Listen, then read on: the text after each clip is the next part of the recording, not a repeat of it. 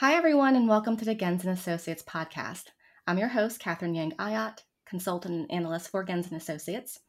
In this episode, we will dive into the results of our latest Pulse survey, focus on the regulatory market analysis of IDMP SPOR and ECTD 4.0. With me today are my colleagues Kelly Hnat and Greg Brolund. Both are study leads on this research. Hi, Kelly. Hi, Greg. Um, you have both been guests on this podcast before, so welcome back and thank you so much for spending some time with me today. I do always like to start off by asking my guests for a quick self introduction, as we often have new listeners. So, Kelly, if you don't mind, um, we'll start with you. If you could give our audience a little bit of information about who you are and what you do, especially in the context of the study, and Greg, if you sort of could follow suit after. Sure. Thank you, Katherine, and it's great to be here. Um, my name is Kelly Hnat. I've been in the pharma industry for many, many years, sort of creeping up on 30 years. And I spent a lot of my time in industry. So I was working in um, IT for many years, leading teams across R&D. And since 2007, I've been in regulatory affairs. I moved to the business side in 2011. And as part of the work that I've done since 2015, I got involved in uh, IDMP when EMA established a SPOR task force. And it's been a big part of my life ever since. So that's the the main piece that I've been that I bring to uh, the conversation today in this particular research. Great, thanks, Greg. Thanks, uh, Katherine, and good to be here as well. So my name is Greg Brolund, and um, I have about 25 years experience at the U.S. Food and Drug Administration. Uh, the most relevant to this conversation during that time was I was the uh, the lead uh, from the FDA uh, to the ICH, International Conference on Harmonization, uh, M4 subgroup that developed the original ECTD specification. And I've been in consulting for the last 15 or so years, uh, primarily around the IT systems that support uh, global pharmaceutical companies in their interactions with global health authorities. So that's me, Katherine. Great, thanks so much. All right, so let's get right into the study. This poll survey just happened recently. We launched it at the beginning of June and closed it a few weeks ago. And just for reference to our listeners, today's date is uh, July 17th. The overarching goal of the research was to get an update on the plans and activities that industry is making to prepare for IDMP and ECTD, ECTD4 key initiatives. We had 41 companies participate, and that included a good representation of industry by revenue band and an almost even distribution of US and EU headquarter companies. So Kelly, let me let me start off with you. Um, and Greg, please feel free to sort of just jump in when you when you um, when you want to. Um, how would you describe the learning goals of this survey to our listeners? Yeah, so um, primarily we uh, embarked on this as part of um, preparing for an update to our market report. So it was really about understanding what's happening in the market um, and what that looks like. So we were looking at service providers, we were looking at the work that organizations were doing, what the plans were that they have for engaging with service providers and software vendors. Um, and so for IDMP, we were looking at the latest thinking about the strategy for IDMP SPOR, especially in light of the changing guidance in Europe and the evolving developments um, in other parts of the world. And for ECTD4, what we were looking at was really understanding industry's preparations and readiness. ECTD4 is a little bit sort of further back. Um, and so it's sort of an anticipatory kind of requirement. And so, what are organizations doing there and, and starting to think about um, what that market might look like? Okay, um, Greg, I don't know if you have anything to add, but I do have a question for you. Um, what does the survey data tell us about industry's thinking about the timing of ECTD4 submissions, and what do you think they'll be doing in the near term to prepare for that? Yeah, so thanks. And so nothing to add to the goals. Um, but as Kelly mentioned, um, the ECTD4 standard has been in place for quite a few years, and um, several of the health authorities around the world are making plans to accept and eventually require marketing applications to be submitted in the new format. That being said, global adoption for a mandatory submission in version 4 uh, is in the relatively distant future. Uh, for example, the EMA just released a new timeline for version 4, and mandatory submissions for centralized procedure are projected to be required in about 2027.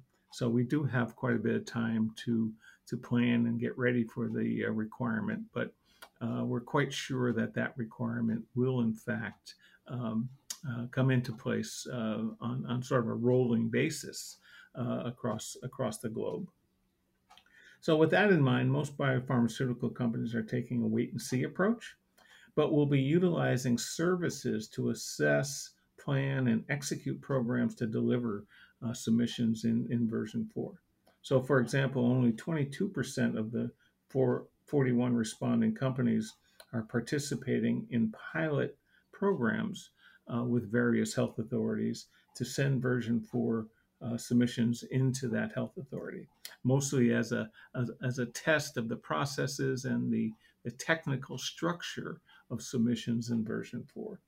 And only two companies have submitted a live version 4 submission to the MHLW or PMDA, which uh, uh, is the health authority in, in Japan, and currently the only health authority accepting uh, live submissions.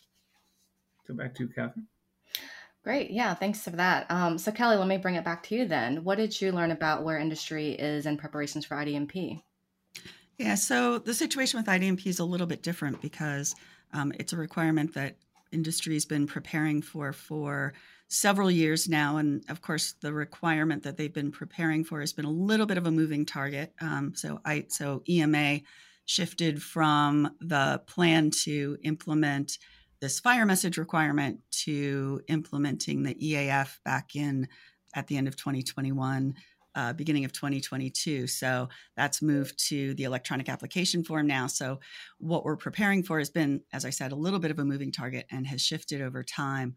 Um, but what we did find is that uh, the organizations that we surveyed are very much preparing for IDMP.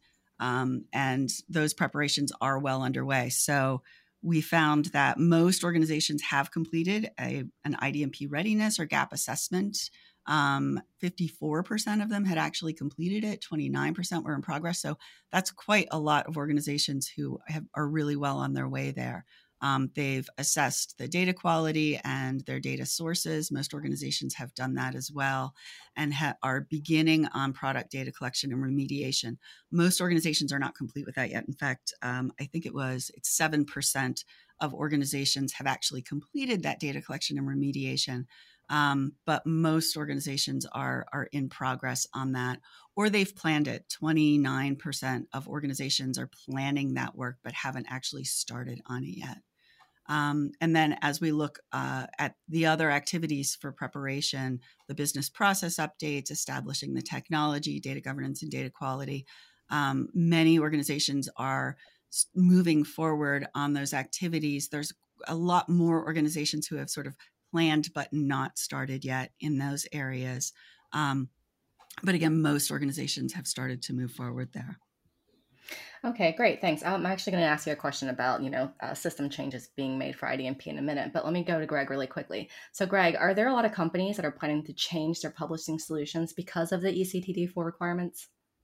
So that's a good question. So that's what we uh, try to explore in this survey because publishing a submission in the new format is really a major change in the technical format and the way various components of a submission are identified uh, within within that format. Uh, industry will be more dependent than ever on the publishing solutions provided by a vendor. It will not be possible to create uh, as easily or even at all uh, a submission in version 4 uh, as it was, uh, especially for small companies, in version 3.2.2. So we're interested in knowing if this change is considered an opportunity or a reason to change publishing vendors? And the answer, according to the survey, is probably not. 71% of the respondents are planning to use their existing vendor. 37% are planning to evaluate other publishing solutions, and that includes several of the companies who are still planning on using their existing vendor, but at least are interested in, in uh, doing an evaluation uh, when the time comes uh, of, of other vendors. And most of those companies who are planning to evaluate new publishing solutions are large or mid sized companies. And virtually no one, in fact, only one company, responded that they have already decided to replace their publishing solution for version 4. And we don't know if that's because specifically of version 4 uh, or if they're planning to already uh, already planning to change their publishing solution. So the bottom line is most companies are really looking to their existing vendor provide that capability. Hmm. So, Kelly, what are some of those uh, changes being made to systems for IDMP then? Yeah, so um, we also asked on on the IDMP side whether organizations were planning to upgrade or replace their product registration system, which is a, a core system to support those activities. And um, very similar findings to, to what uh, Greg reported for ECTD4. 68% of organizations reported that they're planning to update their product registration system from an existing vendor, so not changing vendors. 27% of our respondents said that they do plan to replace their product registration system with a system from a different vendor. So a little bit higher um, change rate, I think, if I if I recall the numbers that that Greg shared. Um, there were some other things that we asked about uh, regarding systems for IDMP because IDMP is a requirement that um, leads organizations to think about how data connects across the enterprise. So 54% of our respondents reported that they do plan to establish integrations between systems to automate sharing of the IDMP related data. That might be a little bit lower than we would have expected a few years ago. Um, so that's sort of an interesting number to me. The other thing we talked about was master data management. That is um, a, a, a capability that a lot of organizations were looking at um, in the early days of IDMP and SPOR preparations. What we uh, see in the survey results is that 39% of organizations are planning to implement new master data management, 20% updating existing master data management. So there's a good amount of organizations still looking at MDM uh, there as well. The big thing I think that has become really clear as people are preparing for IDMP, especially in larger organizations, is the need for ref- reference data management.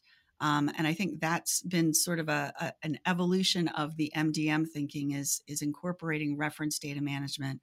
And 39% of our organizations reported that they are planning to implement refer- reference data management. So something like Sporify or even something a little bit more complex that comes along with a master data management system. So I, I feel like I, I kind of know the answer to this, but maybe you can speak it speak about it from the the data set from this poll survey. But do either of you think that organizations are actively thinking about both ECTD and IDMP as they sort of make these decisions? I think that's a, a really interesting question, and I'm I'm interested to see what Greg thinks. Um, obviously, you know, IDMP has been a driver for a lot of the change that's happening across industry now in regulatory systems and master data management and those sorts of things. So it's been a, you know, sort of a, um, a, a, a uh, what's the word that I want to use? Um, a catalyst for a lot of those changes. Um, I don't know if if organizations are really thinking deeply about the ECTD four requirement as they as they do that. So, Greg, love to hear what you have to say about that. Yeah, so it is interesting because you hear occasionally um, in discussions around version four that it is much more adaptable to data submissions. As you know, the current ECTD and all of the previous electronic submission uh, initiatives were very much um, electronic paper right? Pdf really came to the fore as a way of submitting most of the information. Uh, there were other data set formats that were incorporated and a few xml a few other formats but primarily data. And um, that will probably still be the true uh, the case going forward but the capability of putting native XML and other data formats from CDISC and, and HL7 and others, um, and potentially IDMP, since IDMP submissions will be part of the um, marketing application going forward. At least we think that's the case. So there is some capability within ECTD4 uh, for that. Uh, I don't know if it's a driver, but it's it's almost like a nice to have. Boy, this is going to work great because we're going to have this uh, coming uh, data submission format, whether it's IDMP or PQCMC or others. So I think I think it's a synergy situation more than anything else. Yeah, yeah, that makes a lot of sense to me. Yeah, that's interesting. Well, and Greg's, you know, maybe you can speak a little bit more and sort of kind of continue your, your train of thought there. What are some of the more common challenges when transitioning to ECTD4? And do these challenges differ by size of company?